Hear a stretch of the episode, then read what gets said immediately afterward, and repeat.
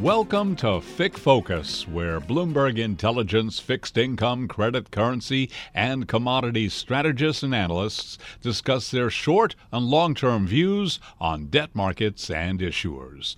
Now, here's the Bloomberg Intelligence FIC research team. Hi, I'm Eric Kazatsky, and welcome to the February 2022 episode of Masters of the Universe. Today, we are going to discuss how the muni market is changing and for a market that prides itself on being unchanged, why that is not such a bad thing. One of the largest areas of change we have seen is how the buyer base of the sector is maturing. Traditionally, bonds have been bought and sold and held by individual investors with the assistance of their broker. However, the landscape looks a lot different than it did even 10, 15 years ago, with mutual funds and ETFs seeing tremendous asset growth over that time. However, for those buyers who still want some degree of customization, there is one category we can point to specifically and that is separately managed accounts or SMAs. Today, we are joined by an expert in the SMA space, Sylvia Ye from Goldman Sachs Asset Management. I'm also joined by Amanda Albright, who many of you know from Bloomberg News municipal coverage. But before we kick off, I want to quickly shout out our partners over in Bloomberg Indices. Bloomberg's index team and Bloomberg Intelligence partner very closely, bringing BI's proprietary research and analysis to the construction of Bloomberg's best in class indices. And with that, why don't we go ahead and get started? Welcome, everyone. Hi. So, hey. Amanda, why do you you had a bunch of questions as we were sort of like plotting out this whole conversation, and, and you know a lot of them that you know we haven't even really thought of or touched on in the report we did to start the year, which sort of like generated why we're even talking about SMAs. You know, why don't you get us started? Yeah, so I guess um, I did have a lot of questions for um, Sylvia, and so I think maybe one place to kind of kick off the conversation would just be you know what are kind of the advantages of being able to provide um, a, a, customizable portfolio through the sma wrapper? Like what what are kind of the selling points that you really emphasize when you're talking to clients? Sure. Thanks. Um, i would say the biggest benefit and you mentioned it in your question was level of customization.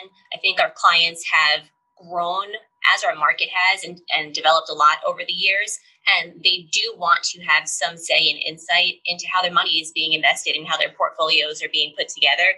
The notion of one size fits all really doesn't exist the way that it used to. And it probably kicked off if we scroll back to the financial crisis, like the, reason why separately managed accounts kind of came to be and became such a, a, a flavor, I guess, to follow is because clients would call up because they were nervous or they wanted to have a conversation about something they owned and there was no personal answer. So for clients, being able to have connectivity, personalization, partnership with the people who are investing their cash is meaningful to them, especially when you go through uh, pockets of volatility, whether it's something financial crisis, whether it's a Meredith Whitney, whether it is uh, COVID, or even just January, right? Clients want to be able to know personally what is happening to them. Um, so they can get that insight with a separate account, which is first and foremost. And then digging into the details, you know, how they want to be invested with respect to where they live, what their preferences are, what their values are, like what is their individual goal through this uh, investment. Those are the answers that can be kind of discussed and relayed through a separate account that you can't necessarily get in a one size fits all mutual fund or ETF. What's the quintessential um, like investor in an SMA? Is it kind of the uber wealthy? Like who is kind of the typical investor? That's kind of changed too over time, right? Like if we roll back, like we've all been doing this for a while, if we think back to when we started in the business, you know, mutual funds everyone can access. When separate accounts kind of came to be, it really was for the institutional like individual investors with the large sums of money who wanted the, you know, couple or a few million dollar portfolios put together. Our market wasn't really trading in smaller size position. It was still that institutional level of trading. The algos didn't exist. The smaller broker dealers who were providing that type of liquidity didn't exist. So it almost you know forced a market to exist at a higher sub account level than it does today where you fast forward and you can see it through um, the COVID crisis, right? We saw a lot of liquidity in smaller pieces from smaller broker dealers, maybe more so than some of the traditional larger broker dealers. So that's actually allowed for our market to kind of go more mainstream on the SMA space because we've uh, uh, been able to accomplish um, deeper infrastructure to facilitate uh, the nuances of the separate account. So you went from that institutional high ultra net worth to us in mainstream. So I love data, obviously, because I wouldn't be doing this job if I didn't. Um, and I like putting numbers in context around stuff. So, you know, when it comes to SMAs, it's really amazing. We, we put out a report at the beginning of the year that just looks at how the muni market continues to evolve. And we the numbers we're seeing right now is SMAs, total SMAs for all asset classes are 2.4 trillion. That seems amazing to me, and especially in the fact that that has grown about a trillion from almost the, the pre-pandemic stage, right? So like a lot of money coming into this space. And of that amount, there's almost 600 billion just in munis, right? So there really is a mass appetite there. But I guess my question would be, look, you've had all this big adoption in the last couple years. Do you see that trajectory of growth being sustained going forward, or do you think we're sort of at critical size right now? I can totally see it continuing to evolve. And I think a big reason for that is um, the level of data that we're kind of mining in the muni market, whether it is, I mean, we all know munis, there is no standardization. Um, so whether it's all the, the entrance into the muni market with respect to that data mining, whether it's to the specific issues, whether it is ESG related, um, the more data we can get the more customizations we can offer to clients, which is the, the, the, crux of any successful separate account platform. So, from that perspective, I think we're only going to get better. I'm actually excited about rates going up because when you look at the SMA um, transactional process versus uh, the mutual funds, like clients are looking at their portfolio and they're looking at every trade versus what they're paying in fee versus what the yield is on the bond that was just purchased. Yeah. Um, and I think a lot of cash, as we all know, that's on the sidelines due to you know how short the illiquidity moments are in our market these days, is waiting to be deployed. Right. So we're either sitting in cash, we're short in our separate accounts, or we're hanging out in shorter mutual funds and waiting to rebuild our asset allocation from munis which for a lot of clients has become the separately managed account flavor. So I think rates are also going to help us. And I also believe that while we have a very strong credit backdrop now in munis, we've gone through periods of time where that might not have been the case.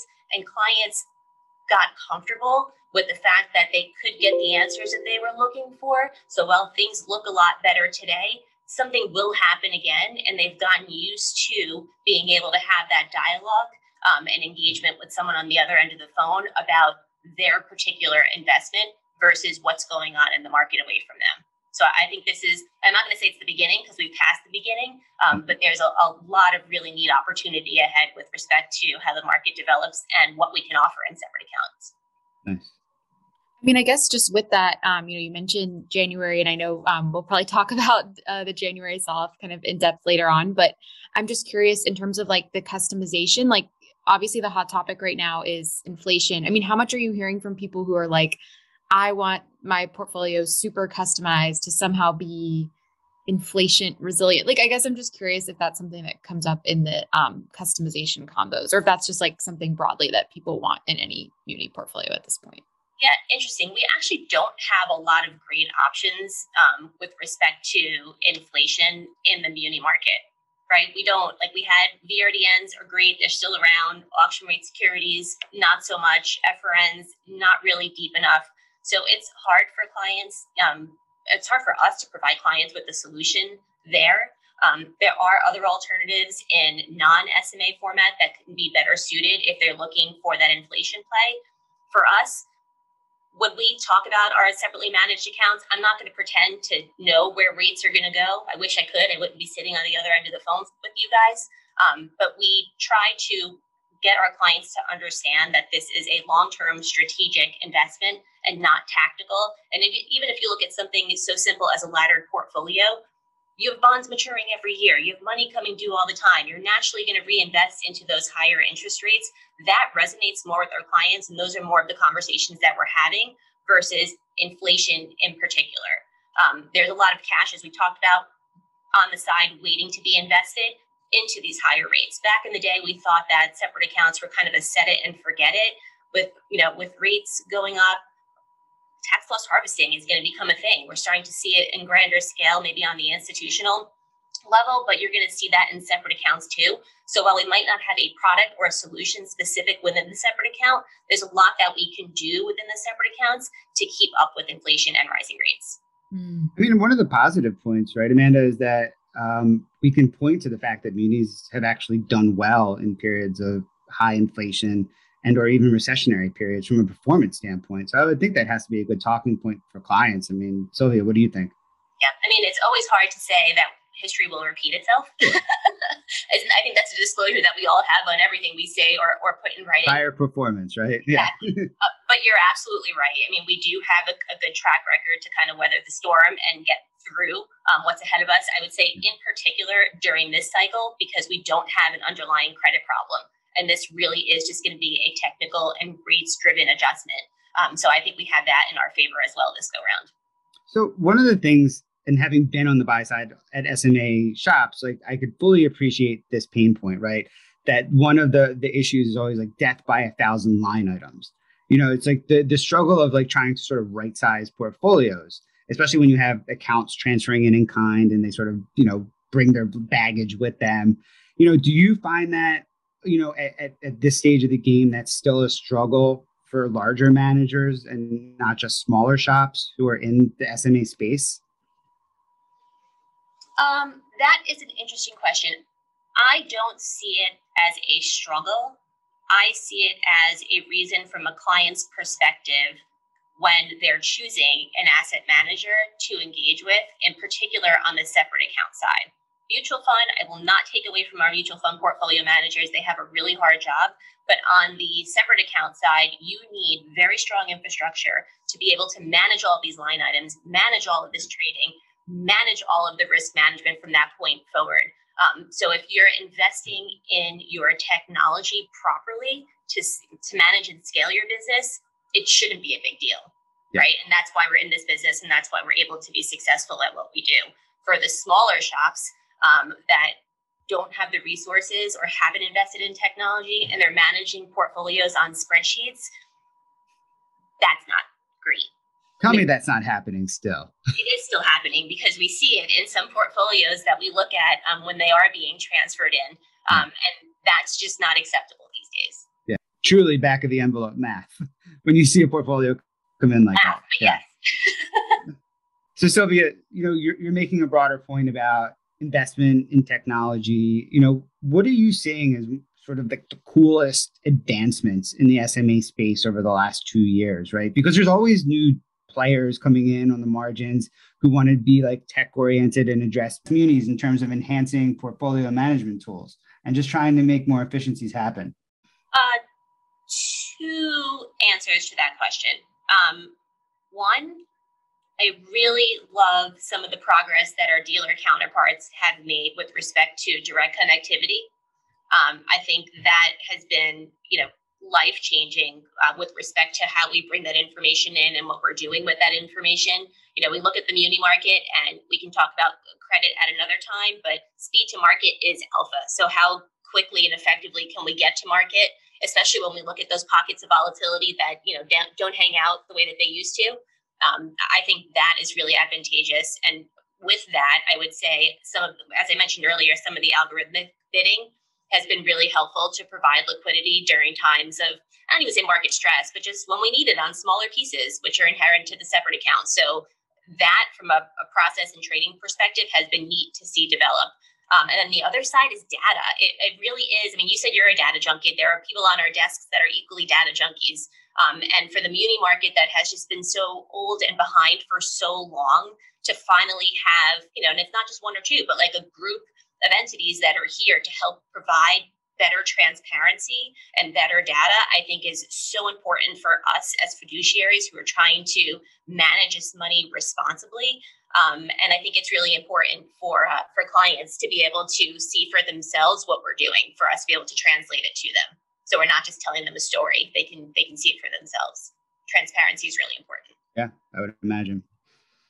So um, you guys were joking about Excel spreadsheets, um, which was kind of I didn't really get it. Like I would think it would be on an Excel spreadsheet, but it sounds like there's some way where you can kind of sift through things really easily and just like go through a ton of portfolios really quickly. I just I'm wondering if you can spell it out. Like what does it look like?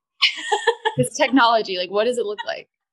Um, um, how do I tell you this without giving away the secret sauce? Um, it, it is a it's a multifaceted, I would say, user database that can handle large amounts of information and large amounts of inputs and constraints right i mean you name your sma manager you can have accounts as small as 100000 and you can have them as big as a few billion dollars right? And you can have thousands upon thousands of them, and they all needed to be treated, all do need to be treated fairly and equally, and they're all going to have cash available or not at different points in time. So, how do you manage and massage all of that data um, at the same time? No matter how good you are at Excel, there's no way you can build pivot tables or macros that are going to be intense enough to allow you to do your job effectively. So, you know, you do need really good engineers behind the scene uh, building that high tech like next generation of what Excel needs to be. I'm really bad at Excel, so as am I. So it's good to hear that it's going away, so I can like hide how bad I am at it. You know? Every time I hear, or you can even tell too, when we're bringing in portfolios from other um, other shops, and you see how they're coming in, you're like, ah, this is printed out from Excel. All right, so sticking with the technology questions, I, you know, what do you see as far as the the additive nature? You mentioned algos, right? And algos mean different things to different people. I think a lot of the people in in the muni industry think of algos as just like auto bidding, but I feel like there's been a lot of advancement for the buy side as far as using machine learning um, when it comes to credit and, and and sort of you know doing like negative screening. You know, is that something that that you guys are implementing and you know how how how are the advancements when it comes to stuff like that? Yeah, um, you're absolutely right. I mean, again, it goes back to do you have good data? Algos mean nothing unless you have good data to build upon. Um, and then it does allow all of us as asset managers to implement those customizations. So whether it's screening in or out, whether it's you know differentiating credit number one from credit number two, um, risk performance and analysis, and to your earlier point too of pricing right? I mean, we have traders on the street who are using algos to provide liquidity. We on the buy side are using algos to help determine what something is worth and where we want to bid, right? And where it makes sense. So all of that is just bringing greater efficiency to the marketplace and allows for greater customization. Yeah. I mean, do you like again, like going back to like when I was on the buy side, you know, we, we had to walk uphill to school kind of thing. You know, one of the frustrations that I always thought was just like awful was that you buy in an account and then they liquidate the next day because you know that's they always treated munis as sort of like their cash equivalent. Has that attitude changed after the Tax Cuts and Jobs Act, where you know the actual tax income has become even more so important, or is that sort of laissez-faire attitude still sort of present uh, when it comes to SMA account holders?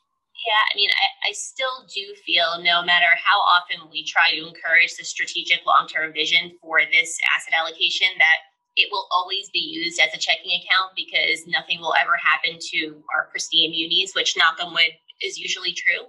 Um, but if you look back to March of 2020, where we had clients, clients sold munis, or the majority of the conversations that we had with our clients, they were selling their munis because there was a market, and they were selling their munis because they wanted to go into equities right? So yes, they still do continue to use it um, as a, a, checking account or as cash equivalents, even though they're not.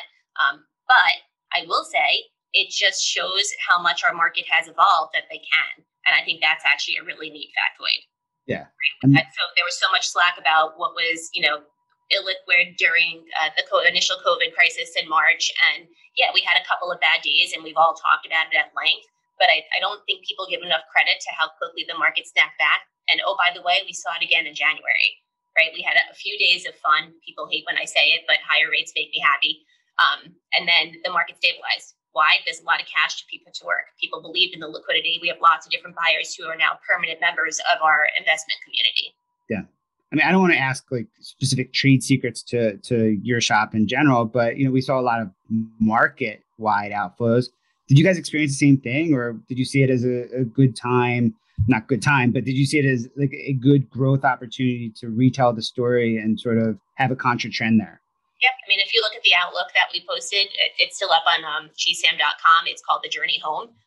That's exactly it, right? We had 2020 where clients were looking for liquidity, 2021 where clients were looking for yield.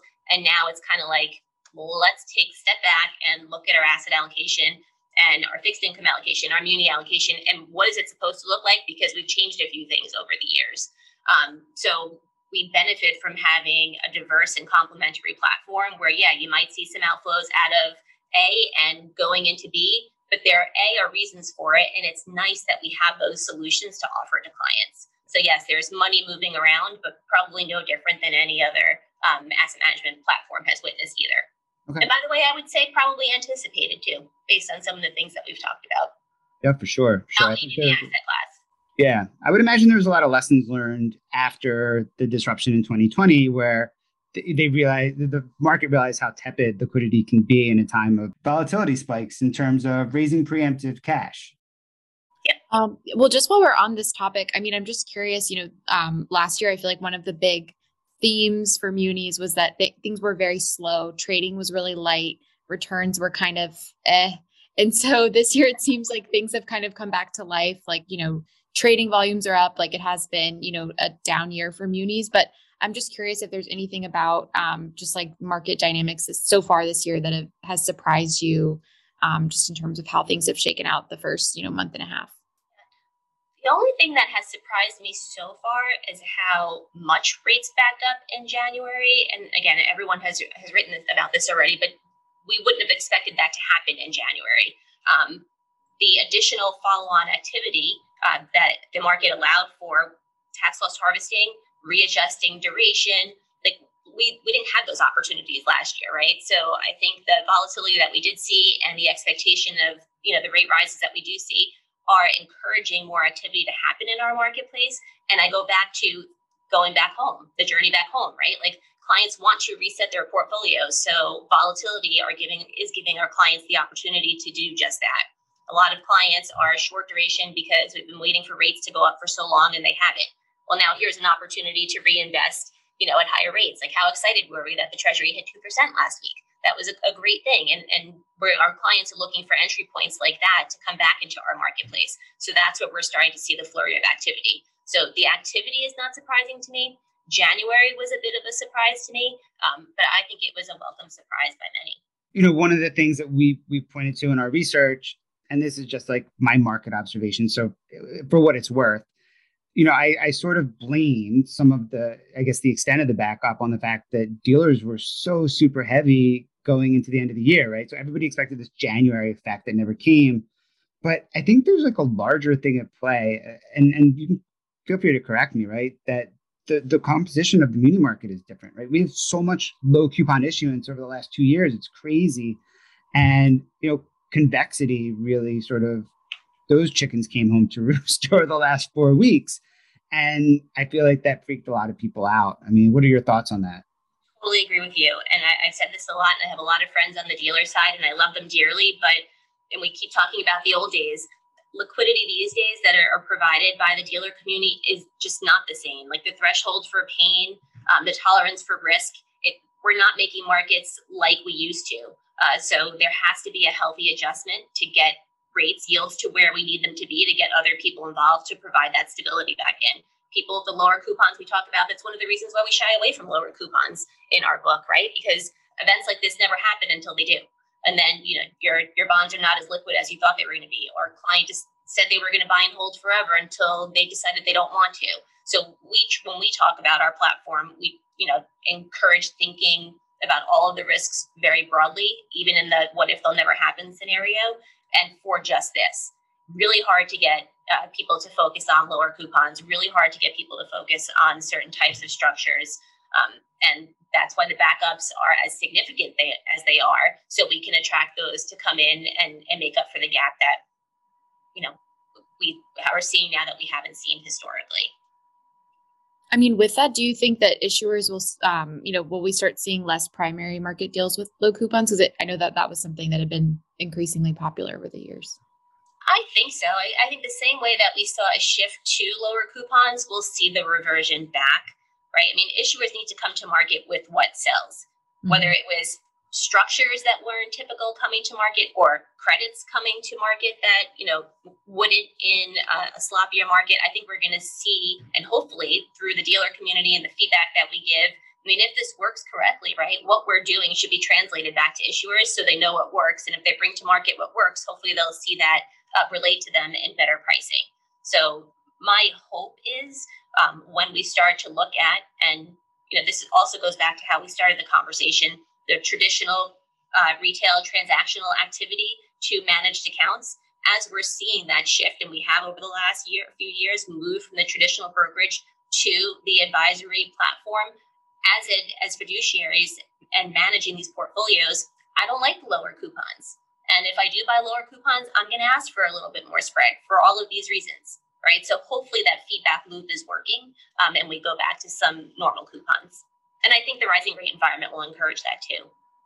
And do you think, I mean, that that could be kind of part of a bigger trend? You know, last year, year before, we wrote a lot about how it, it was always an issuer's market because there was so much money coming into the market. And so issuers could kind of do whatever they want. They could sell forward delivery bonds they could do low coupon i mean do you think that the scales are shifting back to investors and is that i mean is that just being driven by the the higher rates well and also the fact that we've just we were so low for so long i mean absolute lows credit spreads got way too tight we were overbought for a very long time and we're readjusting so yes if you look at some of the deals that have been coming to market lately even on the high yield side it, it's still free money. So do it now or they're not going to have the opportunity to do it, right? So whether it's credit or structure, like we talked about, I can see that changing because with rates going up, clients are going to be comparing a few, you know, choices. They'll have choices and they'll decide are they being compensated for this? Yes or no, right? We saw a lot of money go into high yield products because they were trying to compensate for yields being so low that's going to start to change. Are they being compensated enough for the risk that they're taking on by going into those higher yielding products? So, yeah, I do think you're going to have a shift. And I think that's why it's that much more important to have professional management for these assets because very, very often they're just lumped together as all being munis and all being the same. And it, it's periods like this that you start to see a bit of a bifurcation and differentiation across coupons, structures, credits, and, and things, you know, could, I hate to use the word dangerous, but they could get dangerous. I don't think we could have like a full conversation about you know separately managed accounts without mentioning just fees, right? And and fee compression has been a big narrative over the last several years, um, and we've seen it really play out in, in ETFs, right? As like BlackRock and Vanguard just like duke it out constantly, you know, than the single digit fees, right? Obviously, like SMAs, they're not there yet, but are you still seeing the same pressure um, on the fee front? And do you think you know, and I guess depending on your answer, do you think we're at a relative time of peace when it comes to, you know, what fees and what managers are allowed to make right now? Because all it takes is like one larger shop to adjust when everybody else sort of like feels that they have to justify what they're doing or, you know, there's this added pressure that wasn't there before. Yeah, the race to zero. Hate it. Um, I think there is an inherent level and quality of service to SMAs that warrant a higher fee. Um, maybe that's a whole separate discussion about who's charging too much or too little or this or that. Um, I, I, do think we have stabilized a little bit. And I, I, do think, and we talked about this briefly, but when you have a client who's looking at every purchase versus their fee, right? That I get it. That's hard. And we go through the whole explanation, which we hold true that it's the entire portfolio. But now with rates moving upward, um, it's not that much of a, of a tough argument uh, clients understand it. I think if if clients just wanted easy and cost effective access to the muni market, yeah, they'd buy ETFs, right? But as we talked about, whether it was you know volatility or crisis or other periods of time in our market that caused stress, that's good and great until it's not. And I, I do firmly believe that clients look at their investments now with not a product lens, but a solutions lens and a partnership lens. So I think while you know people aren't just wanting to hand out free money, and I think we're all conscious of fees regardless of where we sit at the table. I think clients understand the value of SMAs, and again, whether it's the partnership, whether it's the personal aspect to it, the tax efficiency. I mean, you name it. I think it really resonates with a lot of clients and different types of clients. And what are you hearing um, from clients in terms of like the just to kind of go back? We were talking about customization strategies and what people are looking for? I mean, um, ESG is obviously a really big topic. Is that coming up a lot in terms of the customization and what sorts of filters and layers are are, are they looking for in terms of the whole ESG space? Aren't all munis ESG, Amanda? Valentine's Day, not April Fool's Day. Ah. Um, yes. I mean, depending on who you speak to, and you talk about munis and ESG, that's usually the first thing that comes up. And I, I think we can make a good argument as to why a lot of munis are ESG. You can't get through any conversation um, without talking about ESG. It goes back to the progress that our market has made with respect to data becoming available and accessible that I think will allow our market to better customize individuals' values um, with respect to impact and their social awareness. Um, we're not there yet, right? And I think we have a long ways to go. And I think we're all, as market participants, very cautious about telling an ESG story if we're not able to deliver on what clients are specifically looking for. Um, which is why we're all putting a tremendous amount of effort into providing greater transparency to clients. You guys may have seen the issuer engagement um, collaboration that's going on across the street uh, to help get information from issuers right into the marketplace for portfolio managers to make decisions. So it will be and when we talk about you know the next cool thing for separate accounts yeah esg is super exciting uh, but we're still at the nascent stages because it all comes back to data. Our engineers would be happy for the number of times i've said the importance of data um, but there's a lot of work being done there to allow us to be in the best position to offer and deliver to clients what they're looking for. That's super helpful context. I mean, we, we our last podcast we talked about ESG, and I have a fuller appreciation for how impactful this is going to be on investing going forward. And you know, you admitted that it's still in its nascent stages, but I mean, have you seen an uptick in clients demanding that sort of strategy, even though it's not broadly offered yet? I guess. And then you know, how, how does that fit in if, you know, you have a small percentage of, of folks who want to, you know, come to you guys and be managed, but it's just even more customization that's needed. Yeah. I mean, listen, there, one of the biggest challenges for separate accounts is putting together the customizations and balancing the customizations with prudent portfolio management. The worst thing you can do is say, yeah, I'll do it because everyone wants to get the account and then not be able to deliver. So whether it's a, a traditional separate account or one that's highly customized, you've got to make sure you can deliver what you've committed to. Um, it will go back to technology, right? Um, it will like so long as data is available, we should be able to code for that data. Um, clients coming in and demanding I mean, I don't have a problem saying no. I love saying yes, um, but I, I won't say yes if we can't do it the right way. And having a conversation about ESG has so many levels to it. You can go to label bonds, you can go to green bonds, you can go to you just want these sectors and not these. Se- like there's so many different ways to look at it. So if we can responsibly put something together for a client, the customizations we would absolutely love to do if we can't, one of the neat things about SMAs too, in the dialogue that you have with clients, you learn things from you learn things from each other and developing new solutions and further customization. Um, but we have to be very careful about implementing and managing the yes. And it's the availability of and the access to data that's important. It's the infrastructure to handle and manage all of those accounts because you know you'll have one client that will turn into a hundred and a thousand clients who want that um, and then the robust risk framework. This is not a set it and forget it. It's an evolving um, part of our market, and we need to be very on top of all of the criteria and customizations that we agree to. Is there a certain account size that just it's not possible to scale into the platform? No. I mean, I would say the market from when I started managing separate accounts, I think we were like in the $5 million range. And I think, you know, it's not uncommon to hear our competitors or going down to 100,000. I think that's a, a, reasonable minimum right now that we're seeing across the street in separate accounts. I would not be surprised if we have, have this conversation, you know, a year from now plus that we go even lower. Mm, interesting. I mean, it, it, is it possible to go even lower and have like a diversified portfolio? I mean, there has to be some sort of like limit, which it's like it just doesn't make sense, right? from a liquidity standpoint, especially if they're still being treated like quasi checking accounts, because you're just going to get killed on, you know, if they have to buy in and then sell, right? Well, I mean, that goes back to the infrastructure, right? Yeah. That goes back to there transacting with how many people you're transacting with, uh, where you custody your bonds, right? If you look at the, the mint denominations on a lot of um, securities, they're 1,000 and 5,000. It is a retail product, so they were designed to trade in small form.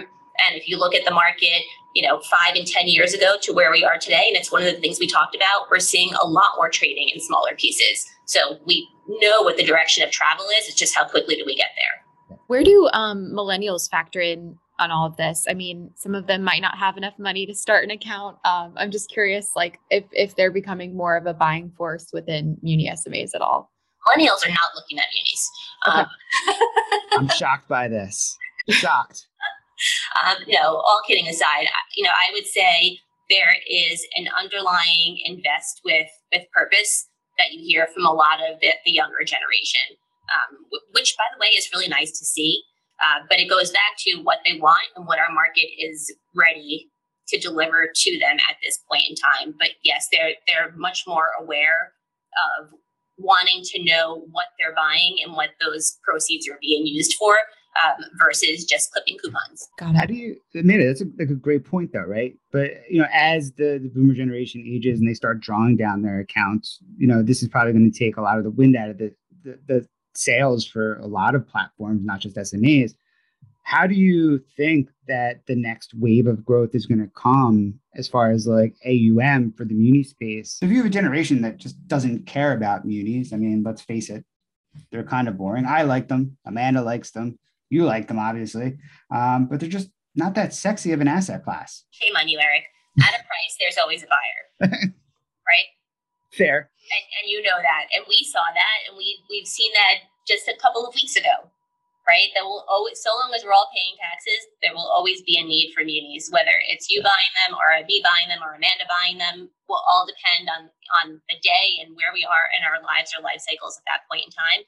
But uh, you know, so long as the tax changes are, are not hurtful to how our market operates, there's always going to be demand from some type of buyer. Um, I want to shift gears a little bit um, to talk a little bit. You mentioned high yield munis and just kind of the primary market changing. I'm just curious, like what you make of where high yield is at at this point. You know, they are seen as this hedge for rising rates. Um, you know, there's a ton of money coming into the market, so credit wise, that would position all munis pretty well. Um, but there is like this lingering perception that like the market has embraced way too much risk over the years, isn't being paid for it. Um, I guess I'm just curious, like what you make of the de- debate around high yield and kind of where you stand on that part of the market at this point.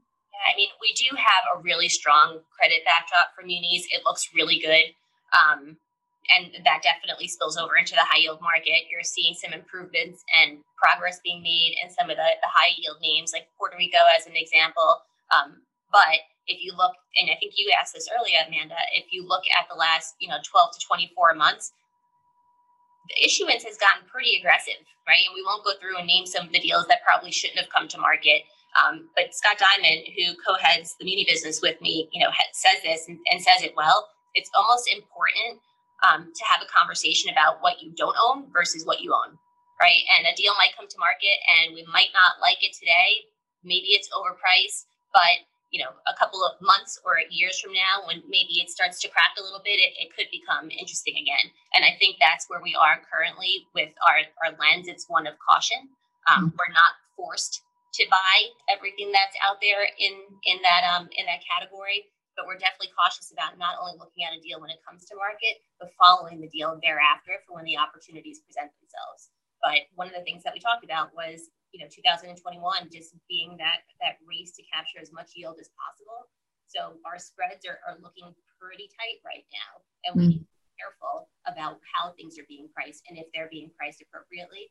Um, and from what we're seeing, a lot of deals just haven't been. I mean, is that surprising that we've seen spread widening over in corporates and it just hasn't really translated to munis? Because you know, last year I could have understood it a little bit more when we were had week after week of inflows, but that's obviously softened now, but we still haven't sort of seen the same, you know, cracking of spreads in, in high yield or IG to this point. Um, I think I just ran the option adjusted spreads for a high yield index the other day, and they're they're a couple bips wider, nothing to write home about. So, I mean, are, are you still cautious about legging into some cuspier credits? I mean, is that sort of how you're looking at it? I would say RPMs will quote, at a price, they're interested in everything.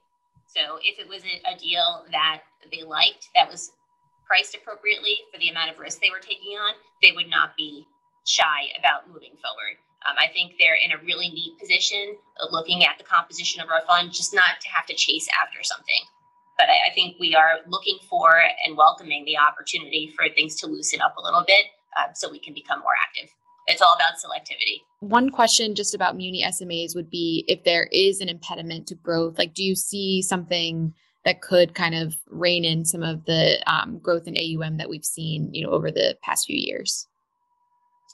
Um, the impediment to growth.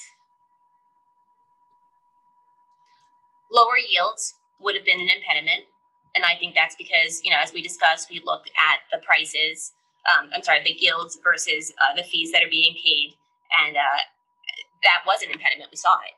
Um, the other thing is, I think our ability to provide to clients what they're looking for at times can maybe be a little bit hurtful to growth. And what I mean there is um, we're constantly being asked, uh, and not just us, I'm sure across the street, about higher yielding or more income generating SMAs. Well, it doesn't come for free, right? So it's either going to be a funkier structure or a funkier credit. And if you have one or two of those names in a separate account, it's probably doing more harm than it is good.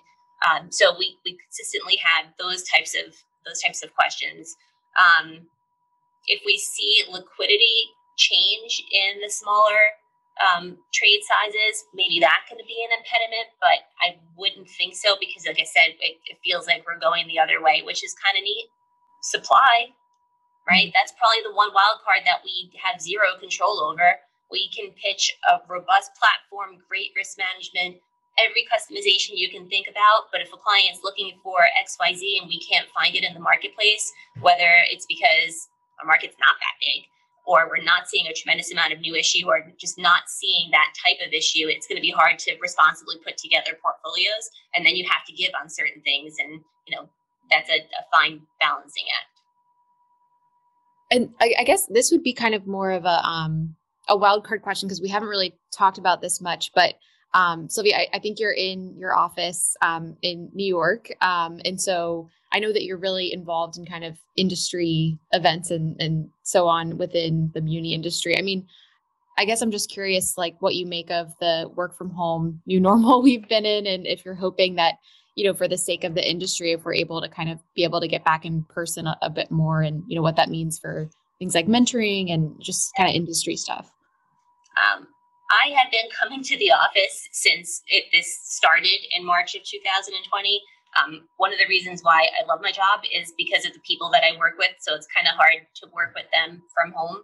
Um, and having grown up at the firm, the apprenticeship model that we have here is just invaluable. And the conversations that take place when you're sitting with your team or your pods and talking market, trade, trying to come up with a client solution or a new product, you can't do that on a scheduled Zoom. Um, and you know the new kids that are coming out of school i mean you guys remember when you got your first job offers? I remember when i got my offer to goldman like i couldn't wait to walk in that turn through that turnstile to come in and, and meet people. Um, so i think we're slowly getting back there. My team in particular we've been relatively healthy staffed for a while now and i think it's because they're not being told to come in i, I do think especially the younger um, peeps understand the value of being in the office and being together every day I'm all for flexibility. I have two kids. My husband's in the industry as well. You know, having not having to leave work early to go to a school event and come back and forth, or making your doctor's appointment. Like flexibility is important, and that should become the norm, and we shouldn't feel bad about it.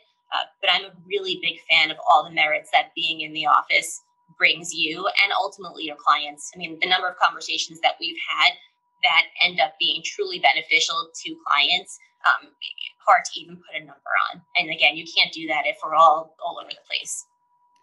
I want to just pivot off that for a second because that was a great question, Amanda. And um, Megan McCardle over in our news division put out a really interesting piece this morning, just basically looking at how and and the context was cities aren't living up to their long COVID crisis, and it all centered around how things are reopening from an economy standpoint, but we haven't seen you know offices return en masse, and that really does have an overhang on the you know the sort of larger economies in downtown areas. you know, I can speak to this, you know, from Philadelphia, but you know, what does that mean for credit going forward? And is that a concern that you guys are even thinking about um, as the stimulus money does run out, right? Because it's not, you know, infinite. Yep. Uh, David Alter, who heads up our research arm, would love this question. Um, and while we hate to, you know, bring up horrible times of our past, if you look at, and I don't know where you guys were um, during 9 11, but I know where I was, and I was down here at 85 Broad, right? And I remember what it was like then. I remember what it was like afterwards. I remember what the city went through, and I remember where we were before COVID happened, right? So I think especially big cities like New York will come back. It's just a matter of how of how quickly they come back. And I don't know where you guys live. I live on the Upper East Side. The everyone is waiting, chomping at the bit to come back. The number of people walking around without their masks, restaurants are packed. You couldn't get a reservation. Um, we will get there. And uh, again, Eric, you mentioned it, you know, in earlier questions, but history and you know future performance, we do have some instances to point to, whether it's something as horrible as 9/11 or hurricanes and floods. Like we do bounce back, and I don't think COVID's any different than that, and we're seeing it already. Would definitely echo that in New York.